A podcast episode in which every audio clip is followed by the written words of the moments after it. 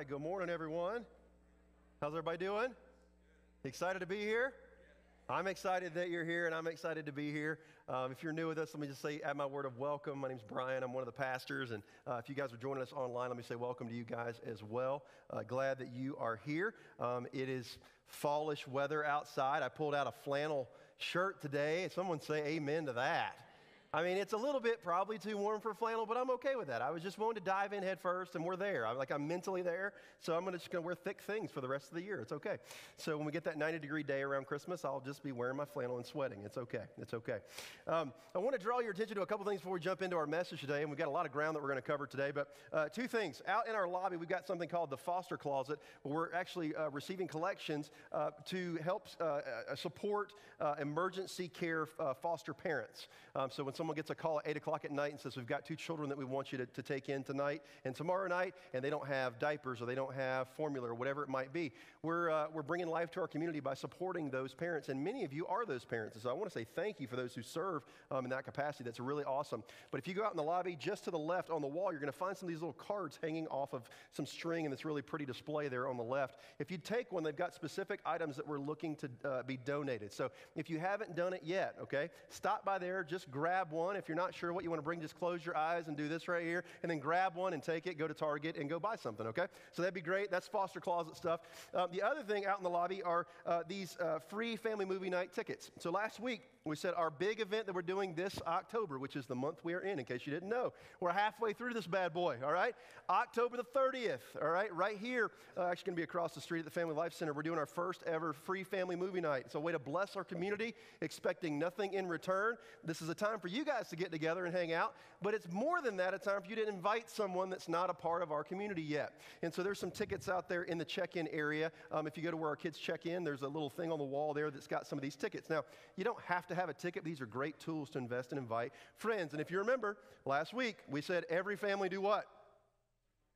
All right, a couple of you were listening. That was good. All right, every family bring a family. All right, let's say it together. Go. Every family bring a family. All right, that's, that's, the, that's the responsibility you have. Show up and bring someone with you. Look, if you don't have kids, that's okay. If you see kids walking down the street, feel free just grab them, throw them in your car, bring them to the family movie night. It's to- don't do that, okay? We'll get in trouble with the law, but that won't be good. So, but just want to bring that to your attention and, uh, and make sure that we're all a part of that on that special day, okay? Uh, we've been in a series called The Story. Everyone say The Story. You got your, anybody got your story Bibles in here today? Let's see them. Let's raise them up high. Come on. Be proud. Be proud. You're responsible. You brought it to church. That's good. Nice work. All right, very good. If you're still looking to grab one of these, we do have a few left that we can uh, put into your hands. So let one of us know. We'd be happy to let you know how you can uh, get your hands on a story Bible. Next week, you're going to be reading chapter 10 in advance for that chap for uh, that message. Uh, but basically, what we're doing, if you're new, is we're walking cover to cover through the scriptures, covering all the key stories of the scriptures, um, to, so that we can see this upper narrative thread that spans from Genesis all the way through to Revelation um, that brings us the Messiah that plants the church that we get to be a part of today, um, and, then, and then tells us about what's going to come here in the future. So we're really excited to continue that with you today. Let me pray for us, and then we're going to jump right in. And again, we've got a lot of ground to cover, so we're going to buckle up, okay? Lord, thank you for the chance to, uh, to open your word. We're thankful for the story that's been written um, for our good um, and for your glory. And God, we're thankful for the Messiah that's going to come through, uh, even what we're going to talk about today. And uh, God, we're thankful for the sins that can be forgiven uh, because of what, what Jesus did on the cross for us, Lord. We pray today that as always, you'd help us to leave here changed and not the same. In Jesus' name, amen. Let me ask you a question as we get going this morning. Have you ever faced a setback in life? Yes, yeah, we could probably all do a resounding yes. The better question is probably how many setbacks did you face this past week, right? If we're honest. Um, setbacks are very much a part of our life. Difficult times are very much a part of our lives. And uh, uh, uh opposite of what many of the prosperity gospel preachers say, um, even for Christians, you're going to face times of difficulty. It's not going to be this, you know, rose petal walkway with unicorns and rainbows flying around around you all the time. Even as a Christian, we're going to face uh, setbacks. It might be financial setbacks in your budget. All right, it might be a relationship setback with your spouse or with maybe with some of your kids. Um, it could be a career setback. It could be a health setback that you've been facing, but we're going to face setbacks of various shapes and of various sizes. Setbacks can make us feel like we're not moving forward or like we're not making progress, and because of that, they can seem kind of frustrating. They can frustrate us and they can seem to derail our plans and at times make us feel stuck. But here's what I believe how we view setbacks as Jesus followers and as Christians is crucial. And in the story that we're going to look at today, what I want us to do, I thought this is actually the shortest chapter in the story Bible here, and it's only four chapters in your regular Bibles. What I thought we'd do is walk through this narrative of Naomi and Ruth, and I want us to make some applications, and I want us to look at how they came up against setbacks and what God did through those setbacks. And I hope that today this will be an encouragement to you. And I really believe if we can change our perspective about our setbacks, um, it really has the ability to change a lot of your lives and your relationships that you're in today. So let's do this. Let's jump in on page 121. 1. Um, it's going to be on the screens if you didn't bring your story Bible today. Let's read through it and make some applications as we go. In the days, it says on page 121, in the days when judges rule. Pause there for just a minute. Okay, it's easy if you know the story of Ruth to make this like a Disney princess story, okay? This is not what that statement that has just been made tells us. There is no castle, there is no Tinkerbell, there is no moat, there is no really happy music in this. In the time in which the judges ruled was a very, very dark time in history, okay? We're going to talk a little bit more about that later in the message today, but this beautiful story uh, of Naomi and Ruth, which we're going to walk through today in completion, it, it was, it was uh, cast on the backdrop that was very, very dark with sin, okay? This time of the judges, we said last year, was about 300 years, okay? Um, this is a very, very dark time and a very unlikely story in the midst of that time. Keep going. In the days when the judges ruled, there was a famine in the land. So a man from Bethlehem in Judah, together with his wife and his two sons, they went to live for a while in the country of Moab. The man's name was Elimelech. His wife's name was Naomi. Everyone say Naomi. And the names of his two sons were Mahlon and Kilion, and they were Ephrathites from Bethlehem, Judah, and they went to Moab and they lived there. So we start this out pretty bleak. It was the time of the judges, and there's a famine in the land in Bethlehem. Now, that's kind of ironic because Bethlehem actually means house of bread but there was no bread in the house of bread for the people of God there. Uh, now, th- this is likely the famine that's mentioned in Judges chapter 6 when Gideon is on the scene ruling over Israel. Okay, if you're taking notes, that's a great thing to go back and study out. Uh, most scholars think this was right around Judges chapter 6. And this instance, is speaking of a food shortage, clearly, um, because we're going to see what they do here. But remember, it's the time of the judges, so there's a lot of spiritual darkness here that's taking place. And often God would use physical famine to show his people the spiritual famine that was going on in their hearts. And that's what was happening right here, okay?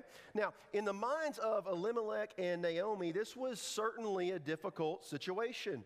Um, they, they had built a family in Bethlehem, they had built a home in Bethlehem, um, they had built a business and a livelihood there in Bethlehem, they had raised kids there. Um, if you go and study about the Ephrathites at all, it says they're Ephrathites from Bethlehem. Again, that name doesn't mean much to us now, but, but most people think that they were pretty well off, okay, because of the line they came from, those Ephrathites, all right? So this is really a, a riches to rags kind of story. Uh, Elimelech and Naomi weren't used to having need of anything. They weren't, they weren't used to being in a place where they were vulnerable at all. And so this would have been very foreign for this family to have experienced this coming from means. But because of this famine that they come up against, Elimelech makes a decision for his family. And he decides that instead of staying with God's people in the promised land, that land that Joshua and Caleb and Moses and all these men and women before had fought so hard to get into, the land that God had miraculously intervened so they could get into, he chose to leave that and he chose to go to the pagan land of Moab and take his family with him. Now, this is no doubt a bad decision as we're going to see as we work through this story for Elimelech and for his family. Let's talk about Moab just for a second, just to give you some context. Uh, Moab was not a good place at all, all right? You can do some further study on your own on it, but the Moabites are mentioned many times throughout the Old Testament as a very wicked and idolatrous people. Um, God actually called Moab a wash bowl, okay, uh, in Psalm 60. That's not like a compliment, like, oh, what a beautiful basin for purification. No, no, no. It was a wash bowl for dirty feet. Okay, that's what he called Moab. God called it that. So imagine the context here. They're walking around in sandals, all right? They've got Birkenstocks on, and they're in dirty, dusty conditions, walking most places. They're around a lot of livestock and animals, and we all in this part of the country know exactly what that's like and what those creatures leave on the ground that these people were stepping through. Okay, you guys with me? Don't say it out loud, but you know what they stepped in, all right? This is the basin that they were washing their feet off in. So, this is what God calls Moab. He says this is a place for refuse and dirt and trash. It's a place of spiritual desolation and it's a wasteland. But Elimelech, because he's uncomfortable, because he's up against a level of setback, he makes a sinful decision to move his family to Moab. Now keep reading and look what happens. Now we don't know how long this took for this to happen, but on page 121 it says, Now Elimelech, Naomi's husband, died. Now, we don't know the exact timeline of this, but it was pretty quickly after they moved over to Moab. So put yourself in Naomi's shoes for a moment. She was obedient to her husband, who made the decision for their family to go over the cross the Dead Sea, or around the Dead Sea, on the other side of the Dead Sea, to Moab, and, and took his family there. She's obedient to him in that. She trusted his judgment in that as they moved over there. And now she's been uprooted from her home, everything she knew in Bethlehem, and she's over here in Moab, and her husband dies. That's quite a setback, isn't it? Calling that a setback might even be an understatement because in this culture, it was more than just losing a companion. For all the ladies in the room, if you lost your husband today, that would be devastating. It would be hard because that's your companion, that's your friend, right? And in many ways, most of the men in the room today are probably providers at some level. If, if you're doing it right, you should be providing for your family as the spiritual leader of your home, right? But here's the thing it was more than just that in this culture because this was the time of the judges where there was a lot of violence towards women. Um, there, there, was really just a complete and utter misuse of women com- overall in this culture. And so the, the man had a very much a protector role in this culture. So a woman that had lost her husband had lost more than just a friend, had even lost more than just provision. She had actually lost her protection and made herself vulnerable, and her future was very, very uncertain at this point at which she loses her husband. Now, typically in that situation, you lose your husband, your sons are going to kind of come up and they're going to take care of you. But look what happens to her sons. Keep reading. 121. Now, Elimelech, Naomi's husband, died and she was left with her two sons. They married Moabite women, one named uh, Orpah and the other named Ruth. Everyone say Ruth? Uh, we'll come back to her in a minute. After they had lived there about 10 years, both Mahlon and Kilion also died, and Naomi was left without her two sons and her husband. So she not only loses her husband, then a few years later, she loses both sons who were taking care of her, who are protecting her and providing for her. So she's going through major setback number one, major setback number two, and she's probably thinking, like you or I do when we go through setbacks sometimes in life God, are you still up there? Like, do you care about me? God, am I being punished for something? Because up to this point in the story, we don't know any sin that Naomi has committed okay? She's been obedient to her husband and following him uh, in that culture, the way they make those decisions, following him over to, the, to Moab. She's not done anything wrong up to this point, and she's thinking probably like you and I. God, do you care? Have you forgotten about me? I mean, what, you took my husband, and as if that wasn't bad enough, you now took both of my sons? Maybe that's where you sit today as you face some setbacks that you carried in with you. Maybe there's some relationship things, some career things, some health things. You, you're thinking like Naomi, God, have you, have you forgotten about me? Do, do you still care? Are you still up there? And it's easy to feel that way when we face difficulties and setbacks in life. Amen? Story page 121, look what it says. So this, go, this happens, and we, again, we know it's roughly about 10 years that this takes place over those, those two things. And then after 10 years, it says here, when Naomi heard in Moab that the Lord had come to the aid of his people, he'd remembered his people by providing food for them. She and her daughters in law prepared to return home from there. Uh, with her two daughters in law, she left the place where she'd been living and she set out on the road uh, that would take them back into the land of Judah. So Naomi hears, after 10 years, that God has remembered his people and into the famine. But probably, like you or I would think, after having gone through the setbacks Naomi had, she probably thought, God's remembered his people, but has he remembered me? Or, or, am I still forgotten over here in this wasteland of Moab? Am I still forgotten having lost my way to, to have a living and have a life and having lost my family? I'm just left here with these two ladies that married my sons. And they head out for Bethlehem with that in mind. Now, it was typical Oriental custom for uh, hosts to accompany their departing guests uh, some distance down the road to kind of bid them farewell, which kind of seems to be the picture of what's happening here. The two uh, daughters in law, the widowed daughters in law, are, are walking with the widow towards Bethlehem, okay? Uh, Be- uh, fr- from uh, Moab to Bethlehem was about a three day walk for these people. Okay, they kind of go up and around the, the Dead Sea, across the Jordan and up around the Dead Sea, and then back uh, down to, uh, to Bethlehem there in, in Judah. And so she, uh, part of the way there, she starts to bid them farewell, well, as one would do in that culture. Uh, but look what happens, all right? She says, Then Naomi said to her two daughters, page 122, Naomi said to her two daughters in law, Go back, each of you to your mother's home.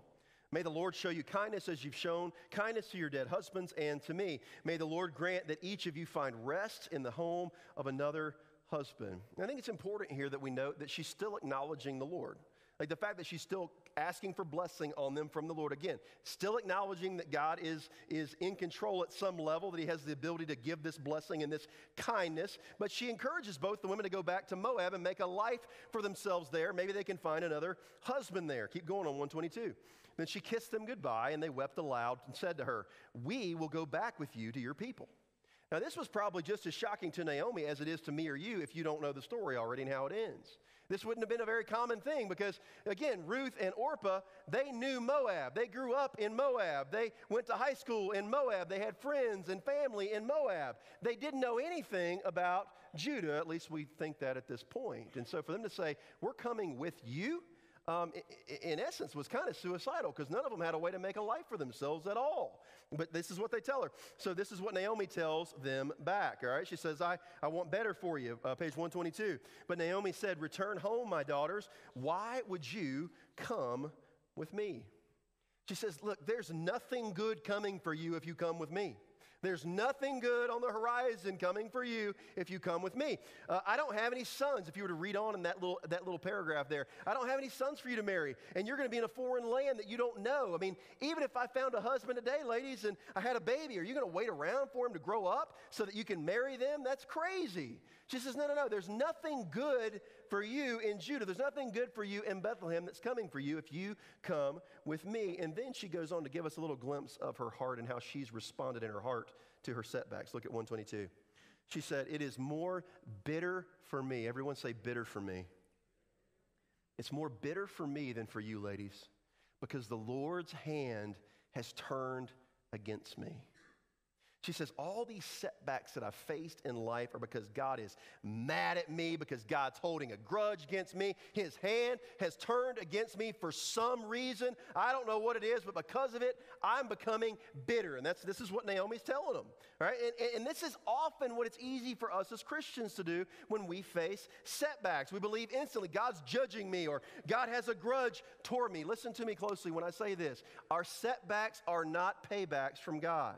Our setbacks are not paybacks from God. Now, there will be times in your life when God will discipline you. The, the scriptures tell us that the Lord uh, disciplines and chastens who he loves, okay? If you're his child, there may be seasons of that where God will allow setbacks uh, in the form of discipline, right? And that will reroute li- our lives. That might reshape our character in some way. But that's not always the case, all right? If you remember uh, last week, uh, we talked about how Samson's story taught us something. It taught us that just because things seem to be going well and we have some level of blessing in our life doesn't mean that everything is okay and God's ignoring your sin, right? Remember that? Just because everything's good doesn't mean that everything is okay between you and God. Conversely, in this story, what we're shown is just because you're facing setbacks doesn't necessarily mean that you're doing everything wrong, okay?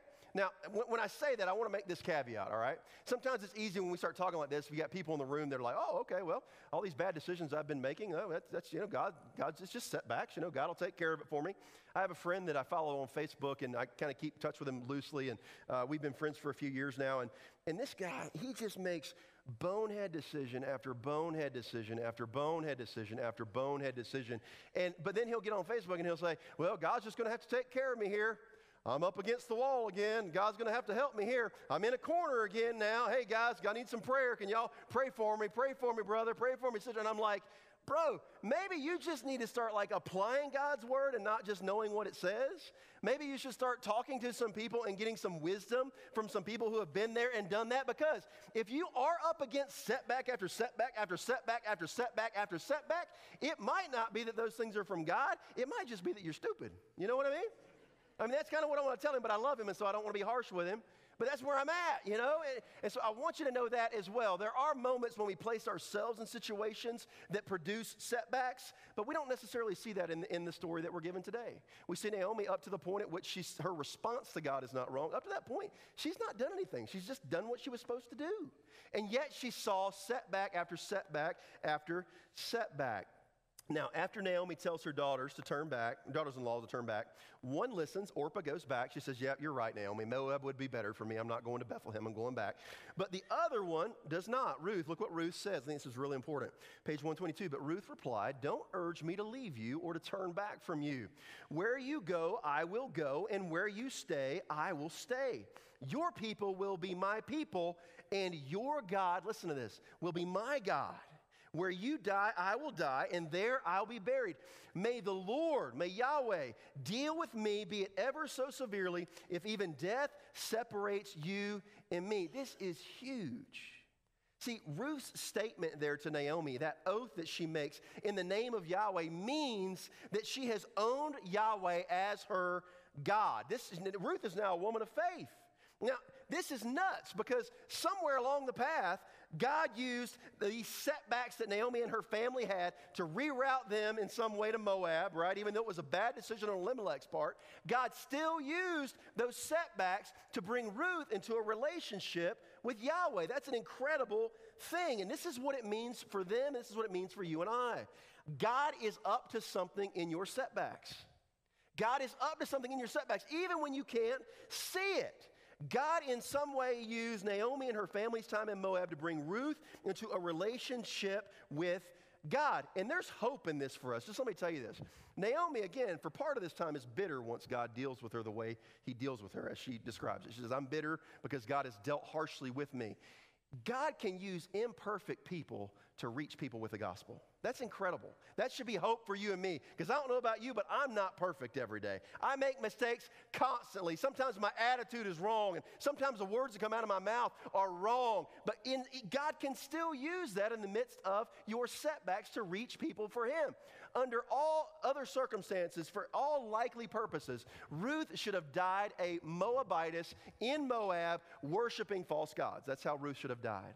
But God used this rerouting of Naomi's life and her family to bring her into a relationship with Him. Listen, the difficulties and setbacks that you've had or that you've been facing this year or this month or this week. These are things that God is using. He has a purpose in them because God is up to something in your setbacks. And I would suggest that many times those setbacks are because we're too selfish on our own to just go after people that need Jesus. If I just know myself, guys, let's have some real talk. I'm too selfish to go after those people on my own and come out of my comfort zone a bit. And so God uses setbacks and allows setbacks to move us into the path of people that need to know Jesus Christ. And that's what we see here. She comes into a relationship with Yahweh. And I love that He's just working here behind the scenes, even when they can't see it. Now, He'll keep doing that as we go on in the story. So let's keep moving. Now, the story continues. Naomi and Ruth make it to Bethlehem. They take that three day walk and they go to Bethlehem. And uh, these, the ladies meet them at the gate and they say, Hey, wait, is that Naomi? Is that, is that the Naomi that left 10 years ago? Like, is that her? And uh, Naomi goes, Don't call me Naomi because Naomi means pleasant. She says, Call me Mara because Mara means bitter. Again, she still sees all these setbacks in her life as God somehow like judging her or holding a grudge against her or being mad at her in some way instead of Him being up to something for her good. So she has that conversation. Well, the ladies need to eat. Okay, she and Ruth need to figure out a way to eat, and they don't have anyone to take care of them, and uh, they don't have husbands to look out for them or sons to look out for them. And so here's another setback for the both of them. So Ruth has faced a setback by even going to Bethlehem in the first place with Naomi. The odds of her finding a husband over here are, are slim to none. Then they get over there and they don't have anything to eat, and so they've got to go out and figure out a way to get around this setback or deal with this setback. And so Ruth says, Hey, Naomi, I'm going to go out to the fields and I'm going to pick up scraps behind the harvesters. Now, what they would do in that time is when the harvesters would go through the fields harvesting the crops, they would have ladies behind them. Many times it was poor ladies, uh, uh poor families, ladies that represented poor families that would pick up the scraps of what was left behind. And that's what Ruth is saying she's going to go do. But remember, Ruth is from Moab and she's not from Bethlehem in Judah. She doesn't know anything about the field. She doesn't know where to go. I mean, she's like dependent on Siri on her phone to tell her everywhere she needs to go. Like every turn, she's dependent. She has no idea how the roads work in Bethlehem. But look what it says. So, so Ruth went out and she entered a field and she began to glean behind the harvesters. As it turned out, she was working in a field belonging to Boaz. Everyone say Boaz who was from the clan of Elimelech. I love that the writer says it that way. As it turned out, she just happened to stumble upon the very field that actually had a person in it that could marry her and save her and Naomi's life. I mean, she just so happened to, years prior, married a guy who was from Israel and he died, and just so happened to be obedient and follow Naomi back to Bethlehem, and just so happened to get hungry and just so happened to offer to go out and pick up grain in the fields. And she just so happened, as it were, she landed in a field belonging to a big hunk of man named Boaz, right? And he was wealthy and he was tall, dark, and handsome and good looking. I'm, I'm filling in some of that stuff. That's not in your Bible, okay? I'm just filling that in. And, and she stumbles upon him, and he's related to Elimelech, who was Naomi's dead husband, all right? This is all going to make sense in just a minute, all right? So she just by chance ends up there. Listen, God is working behind the scenes in your setbacks. God is at work on something behind the scenes in your setback. We see it here as she lands in this field. So look what Boaz says. I love this part. 123. Boaz asked the overseers of his harvesters, Who does that young woman belong to? I just imagine him saying it that way. You know what I mean? Like, she looks exotic. She's not from around here. Who is that pretty lady? The overseer replied, She is the Moabite who came back from Moab with Naomi. She said, Please let me glean and gather among the sheaves behind the harvesters.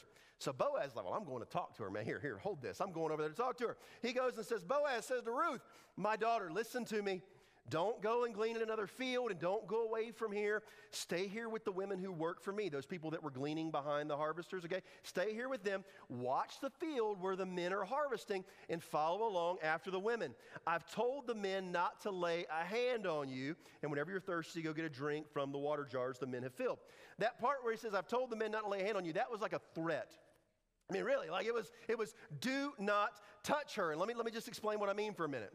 It's tempting when you read the book of Ruth, especially when you know the ending, is to look at it through the Disney lens, like I said earlier. Like this is some fairy tale mindset, this fairy tale time in history, and there were knights in shining armor, and there were, it was a great time to be a follower of God, that every man you came across in Bethlehem loved, loved God and, and worshiped Yahweh, and he, it was wonderful, and all the women were, were well treated by the men, and the women were respectful to the men. It was a wonderful time, right? That's, that's the impression that is easy to fall into when you know the ending of the story. It's easy to think that all landowners took great care of their employees and that they were all generous and that they helped out needy random women from Moab that they found in their field. But that's not the case at all. Remember where we started today. This is the time of the judges. And if, again, if you, if you have not read through the book of Judges, go back and do it this afternoon. That'd be some great homework for you. This was an incredibly dark period in the history of God's people, this time of the judges. Wickedness and cruelty and sin that's unimaginable was taking place. Like, so every man that you stumbled upon or stumbled into his field would not have been one who would have treated you kindly and respectfully and been God fearing and looked out for your best interest. He probably would have taken advantage of you and assaulted you. There's actually parts in Ruth that even say that very thing. Um, I mean, just to give you kind of a, a, a summary of, of kind of how the judges went, if you were to read Judges 19, uh, tells us about it. There's a Levite priest there who had a concubine. So he's staying overnight at this man's house with his concubine, okay, kind of like his wife, sort of, okay, for all practical purposes. And some men come to this place and they want to sleep with him, kind of reminiscent of the Sodom and Gomorrah thing with Lot. Well, the guy who owns the place they're staying, he's wicked enough that he says, Here, take my virgin daughter and go take her. They don't want that. So the Levite priest, this man that's supposed to be a man of God, says, Here, take my concubine. The, these men, this group of men, take this concubine. They gang rape her all night until she dies. And he finds her the next morning lying on his floor. He takes her, throws her on the back of his horse, and goes and he cuts her into 12 pieces and sends a piece of her to each tribe in Israel. Okay, I'm not trying to be gross or graphic just for shock value. I'm trying to let you know this is the time period that Boaz and Ruth's beautiful love story took place in.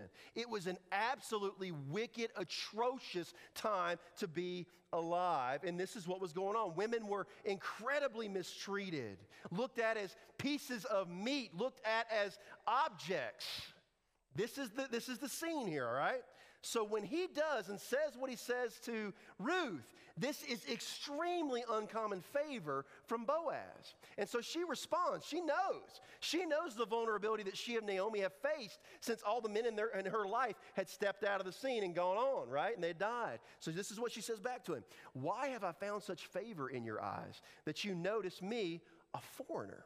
She even draws attention to the fact that she's from Moab. And Boaz says, I know, I knew you looked exotic in the first place. So you're beautiful. That's why. No, he didn't say that either. All right. He says, he says, I've been told all about what you've done for your mother-in-law since the death of your husband. How you left your father and your mother and your homeland, and you came to live with a people that you didn't know before. And then he gives her a blessing. He says, May the Lord, may Yahweh repay you for what you have done. May you be richly rewarded by the Lord, the God of Israel. So, Boaz, we get a beautiful picture of his character here, okay? He's this honorable, God fearing man, and he says, Look, I've heard of how great a woman you are, Ruth, uh, and, and, you're easy on the eyes too, all right? All, he says, I've heard of all these selfless things you've done for your mother in law, Naomi. But little does he know that blessing he just pronounced on Ruth was actually going to come through himself. Now, keep going in the story, all right? Now, this, this is, I love this part too, all right? 124. At mealtime, Boaz said to Ruth, he said to her, Come over here and have some bread and dip it in the wine vinegar. And she sat down with the harvesters and he offered her some roasted grain to eat. All right. So they're eating together. This is, this is the first date. It's kind of a group date. All right. If you guys watch The Bachelor or The Bachelorette, all right, this is group date. All right. There's a, there's a bunch of people around. They're not by themselves. But this is the point in the movie where they sit down to have a meal together and they both like reach for the same dinner roll at the same time and they accidentally touch hands and they look up. And she gives him those eyes. I can't bat my eyes. And the music starts to play. Can you feel the love tonight? You know you're going to hear your pastor sing Elton John in falsetto this morning, did you? Yeah, that's what we're doing in church. No, and then and so and they're, they're having this moment there as they're having dinner together, right? And Boaz looks over at his men and he says, "Where did that music come from?" You know, no, he didn't. This is what he says. Look at 123. He gave orders to his men let her gather among the sheaves and don't reprimand her. Let her keep getting the stuff she's getting, the scraps. But I love this part. Even pull out some stalks for her from the bundles and leave them for her to pick up and don't rebuke her. He says, drop some of the good stuff on purpose. Leave her some handfuls of purpose because I want to let her know I'm here. I'm taking care of her. I'm in control of this situation at some level. And I want you to leave her some handfuls of purpose. Listen, I wish we had time to go there this morning. Go home today. This is more homework for you. You guys got a lot of homework today. I hope you're taking notes, okay? Go home today and look at the parallels between Boaz and Jesus Christ. Look at the parallels between Boaz and Jesus Christ. It's a beautiful, it's a whole other sermon series, guys. We don't have time to go there. But what I love in this, the picture of Christ that Boaz gives in this situation is that even though Ruth has been up against setback after setback, she's in a difficult situation, Boaz leaves her little handfuls of purpose just to encourage her and to bless her. And isn't it just like God in the middle of your setbacks for God to give you some little handfuls of purpose that don't necessarily fit fix the situation that you're in ultimately, but they just give you little words of encouragement. Maybe it's a text from a friend you haven't heard from for years, or it's a letter that you get in the mail, or an email, or it's just an encouraging word from someone else who's been going through the same thing. Listen, those are little handfuls of purpose from God your Father to tell you that, hey, you know what, this ain't gonna fix it right now, but this is just a little, a little glimpse that I have full control and everything's gonna be okay. That's what Boaz is doing for her. He says, look, I'm gonna drop some of the good stuff. You, get the, you can get the scraps. I'm dropping some good stuff for you as well. Someone say amen. So Ruth goes out and she gleans the scraps and the good stuff as well that the men drop for her on purpose, and she takes it back to Naomi. And Naomi's like, whoa, how did you get so much? Like, did you, did you like, did you like mob somebody? Like, did you, did you like hold somebody up? Like, I mean, I know we're in the time of the judges and that kind of stuff kind of goes, but like, you can't be mugging people, Ruth, not in Bethlehem. She said, how did you get that much? Somebody's looking out for you or something. And so Ruth says, well, there's this man and his name is Boaz. And I'm just going to tell you, he's tall, dark, and handsome. He came up riding on a horse. We had this meal together, and our hands touched. And I, am supplying some things, but use your imagination, all right, church? Come on, it's okay. Use your imagination. She says, There's this guy, and his name was Boaz, right? And Naomi says on page 124, The Lord bless him. Naomi said to her daughter in law, He has not stopped showing kindness to the living and the dead. She added, That man is our close relative. He is one of our guardian redeemers. Everyone say guardian redeemer. It's not common language for us today, but this was the this is kind of how the situation went, and this is what a guardian redeemer did, okay? If a woman's husband died and she became a widow, okay? Um, pardon me, a woman's husband died, the husband's next of kin had the responsibility to marry the woman to preserve his brother's legacy and buy back the man's land, to redeem the man's land, to redeem the man's wife, and to redeem that legacy. And it sounds strange, but this is how they did it. The purpose was not to allow the physical property to go outside of the family, to be lost, but it was also to carry on the family name so that the next of kin could have a son, Lord willing, with the widow, so that the, the, the, name of that father, that father's family name, could be carried on. That was the gist of how they did it there. And so that's what Naomi's talking about. She says, Whoa, well, it just so happened that you landed in a really good field. And it just so happened that you stumbled upon a really respectable, God fearing man. And it just so happens he was related to Elimelech, my dead husband from all those years ago, right? It just so happened, right? You guys with me? All right, so she sees an opportunity because this goes on for a while with Boaz providing for them. Okay, we don't, again, we don't know the exact timeline of this, but this goes on for a while with him dropping those handfuls of purpose, taking care of Ruth, and it, by extension, taking care of Naomi. All right? Well, after a while, Naomi sees an opportunity. She says, Hey, Ruth, this is an opportunity for you to get a husband. This is this not playing around with Boaz, all right? You've played hard to get for too long, all right? You, but you've already given him the, the, the batting eyes when you guys had dinner together. It's time to do this, all right? And she, she plays matchmaker, all right? Look at page 125. She says, Tonight, Boaz, he will be winnowing barley on the threshing floor. She says, Wash, take a bath, put on some perfume, none of that cheap stuff, the good stuff that smells really nice. Get dressed in your best clothes. She says, Put on a, a good dress, fix your hair, get your hair did, right? You guys, you guys say that here? We used to say that back in North Carolina. Get your hair did, all right? She said, get your hair did, be looking nice, you know, put some paint on the barn, like put some, you know, like, make yourself look. I'm just kidding, all right? I'm just kidding says, Make yourself look nice and go down to the threshing floor, but don't let him know you're there until he's finished eating and drinking. I've said this before, but teenagers and ladies in the room, if you want something out of a man, fill his belly, all right? That's just good life advice. Naomi knew this. She was married to Elimelech for a long time. She knew. She said, wait till he's eating and he's drunk and he's, he's feeling good, and then go ask him for what you want. That, that's just, men are simple, lady. We are, we are, we are one dimensional and we are simple. That's just all there is to it, right? All right, that's enough about that. We'll go into our marriage series later this year, okay? All right. So this is what he says. She, she says, Go there, eat, uh, let him finish eating and drinking. When he lies down, note the place where he's lying. Then go and uncover his feet and lie down. He'll tell you what you're supposed to do. So Ruth says, Okay, I'm going to do it. Keep going. When Boaz had finished eating and drinking and was in good spirits, he went over to lie down at the far end of the grain pile. Ruth approached quietly and uncovered his feet and lay down. And in the middle of the night, something startled the man. He turned and there was a woman lying at his feet. And he goes, Who are you? Because it was dark, right? He asked, I am your servant. Uh, he asked, and she said, I'm your servant, Ruth. Spread the corner of your garment over me, since you are a guardian redeemer of our family.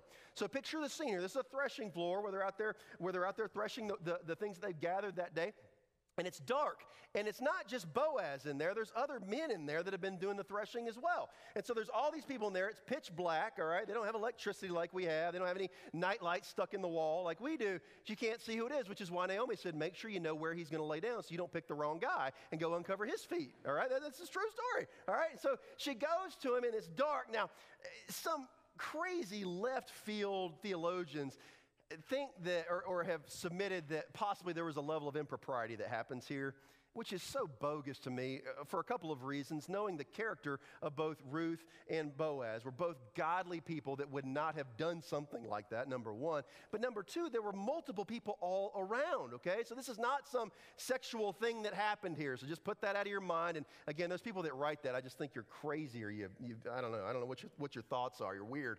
But here's the deal what they did. This is, this is a customary type thing of uncovering the feet, okay? She uncovers his feet by probably taking off his sandals, um, or some submit that she just uncovered his feet from his longer robe. They would kind of tuck up into themselves when they would sleep, and so it kind of covers feet. And so it was a symbolic thing. She would uncover his feet and lie down there as an act of humility and submission, okay? That's what that was. That, that was all it was, all right? And because he didn't have to redeem her. Even though he was the guardian redeemer for their family, he didn't have to. Now, he would have shame on him if, if he was the one that was supposed to do it, and he didn't do it, but he didn't have to do it, all right? It was just a, an opportunity or a responsibility. And so she uncovers his feet and lays down there. When he wakes up startled, she essentially proposes to him. I mean, that's, that's what's happening here. I mean, she pops the ring out, gets down on a knee. Maybe she doesn't do all that, But, but she does propose to him. She says, Look, you're our guardian redeemer. Spread the corner of your garment over me. Again, symbolic of that covering, that protection, that provision, okay? She says, I want to marry you. Do you want to marry me? Check yes or no, right? And do it right now. That's what she tells him. Again, probably a bit shocking the way it all went about, but look at what his response is. 125. The Lord bless you, my daughter, he replied. This kindness is greater than that which you showed earlier. You have not run after the younger men, whether rich or poor. He says, You're not a gold digger, right? You're not out for, for money, all right? I ain't saying she's a gold digger, right? Well, that's what we won't go any further than that, okay? Whether rich or poor, she's not a gold digger. She's not going after the young men. She's doing the respectable, honorable thing. And again, I just know Boaz was a good looking fellow. There's no way he wasn't, all right? He was a good looking guy too. But he says, Now, my daughter, don't be afraid. I will do for you all you ask. He says, I'm going to be your guardian redeemer. But if you can imagine, the story of Ruth and Naomi have just been filled with a ton of setbacks, hasn't it? Well, there's one more setback that jumps in right here. So Boaz was, he was a guardian redeemer for their family, uh, but he was not the next of kin. He wasn't the one who had the, the, the opportunity first to redeem the property and redeem Ruth. And there was another man who had that opportunity uh, to take that property and to take Ruth. And so Boaz, being the honorable, God fearing man that he is, doesn't try to steer around that and reroute around it and be deceptive. He goes to this guy and he goes to the elders there and they go to the gate, which is where they did these transactions in the city. And uh, he goes to him and he says, Look, there's this property, bro, that you need to redeem. You should redeem it because this is a great family. You should redeem the property. And the guy is all in until he hears that Ruth is a part of the deal. Okay? And then he changed his mind. Look at page 126. At this, the guardian redeemer said, Well, if she's a part of the deal, I cannot redeem it because I might endanger my own estate. You redeem it yourself. I cannot do it. And Boaz goes, I thought you'd never ask and he smiled really big and he was like doing jumping jacks in his head. He couldn't do it outwardly. He didn't want to be disrespectful in that moment, but he was excited because he was going to get to have Ruth as his wife. And look at 127, how it ends. So Boaz took Ruth and she became his wife.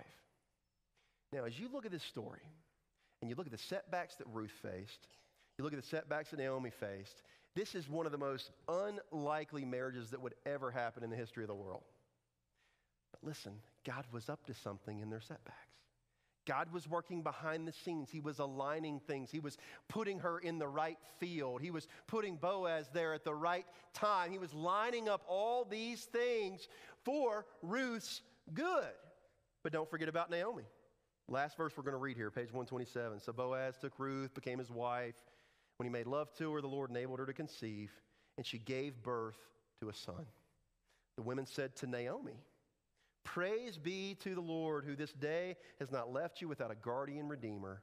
May he become famous throughout Israel. He will renew your life and sustain you in your old age. For your daughter in law, who loves you and who is better to you than seven sons, has given him birth. Naomi got her joy back too. See, Naomi that said, Hey, call me Mara because I'm bitter, she got her joy back in the end after all that she'd been through setback after setback, death after death after death, vulnerability that she went through, the desire for food and an inability to provide for that. God had given her a grandson and a son in law in Boaz that could care for her and protect her. And even though she couldn't see God lining up all these pieces behind the scene, God was up to something in her setbacks. Amen? Now get this Close your Bibles. We're going to land right here. Do you know who her grandson was? Her grandson's name, Naomi's grandson, Ruth's son, was named Obed. Now, that probably doesn't mean a whole lot to you unless you really, really know genealogies. Her son was Obed. Obed had a boy, and his name was Jesse. And Jesse had a son, and Jesse's son was named King David. And you know who's coming from the tribe of Judah, from the line of King David, who's also going to be born in Bethlehem a thousand years later. What's his name? Jesus Christ. See, God is so big. Listen to this. Don't miss this. God is so big and has so much power and authority and sovereignty in the upper story he's writing that he can draw in a Moabite woman who, for all practical purposes, should have died in Moab as someone who was not a worshiper of God and who went after false gods. He was able to bring her into his family and use her after setback after setback after setback to preserve the line of the Messiah that would one day save us all from our sins. How good is that? That's a great place to say amen, church. That's the God you serve. So, listen, here's what I want you to take away from today. I want you to be encouraged, and I want you to take this away. This is your application. Our setbacks can be setups if we don't give up. See, it's tempting when you're facing setbacks to just want to throw in the towel and just walk away, forget this whole thing. Maybe you get bitter like Naomi did there for that season. Do not give up in the middle of your setbacks because God is setting you up for something great. This story of Ruth and Naomi and of Obed and of Jesse and of King David and eventually Jesus was unlikely. But God was up to something in their setbacks. He was working behind the scenes. And so, whatever you carried in here today, whatever setback you've been facing, don't give up. Don't let the enemy get on your shoulder and cause you to surrender and lose hope in that moment. Keep hoping when it seems hopeless. Keep charging against those setbacks in the name of Jesus. And allow God to write a beautiful story for your good and for His glory, because that's what He's after in the end anyway. God is doing everything He's doing right now in your life, big, small, in the middle, for your good and your joy and for His glory. Amen? Listen, He's up to something. Let Him work it out. Don't give up. Don't throw in the towel. Don't lose hope. Allow those setbacks to be setups for your good and for God's glory. Amen? God's up to something in your setbacks. Let's pray. Lord God, we're grateful for the way that you use circumstances around us to reroute life at times, to bring people into the family that wouldn't normally have made it into the family. But because you allow your people to face difficulties and uncertainties and setbacks, God, we can, we can reach people that we wouldn't normally have even met. God, I, I know that in this room there are a lot of people facing a lot of heavy things. And so, Father, I just pray that today you would give them the courage and the strength to not give up, to not give in, to not throw in the towel, to not lose hope, to not get bitter, but to keep walking in faith and watch you do an amazing, write an amazing story of grace in their lives. Because, God, if the book of Ruth teaches us anything, it's that you're in control and that you're writing a story for our joy and our good and your glory. God, remind us today that you're up to something in the middle of the setbacks that we face. And we ask these things in Jesus' name. Amen.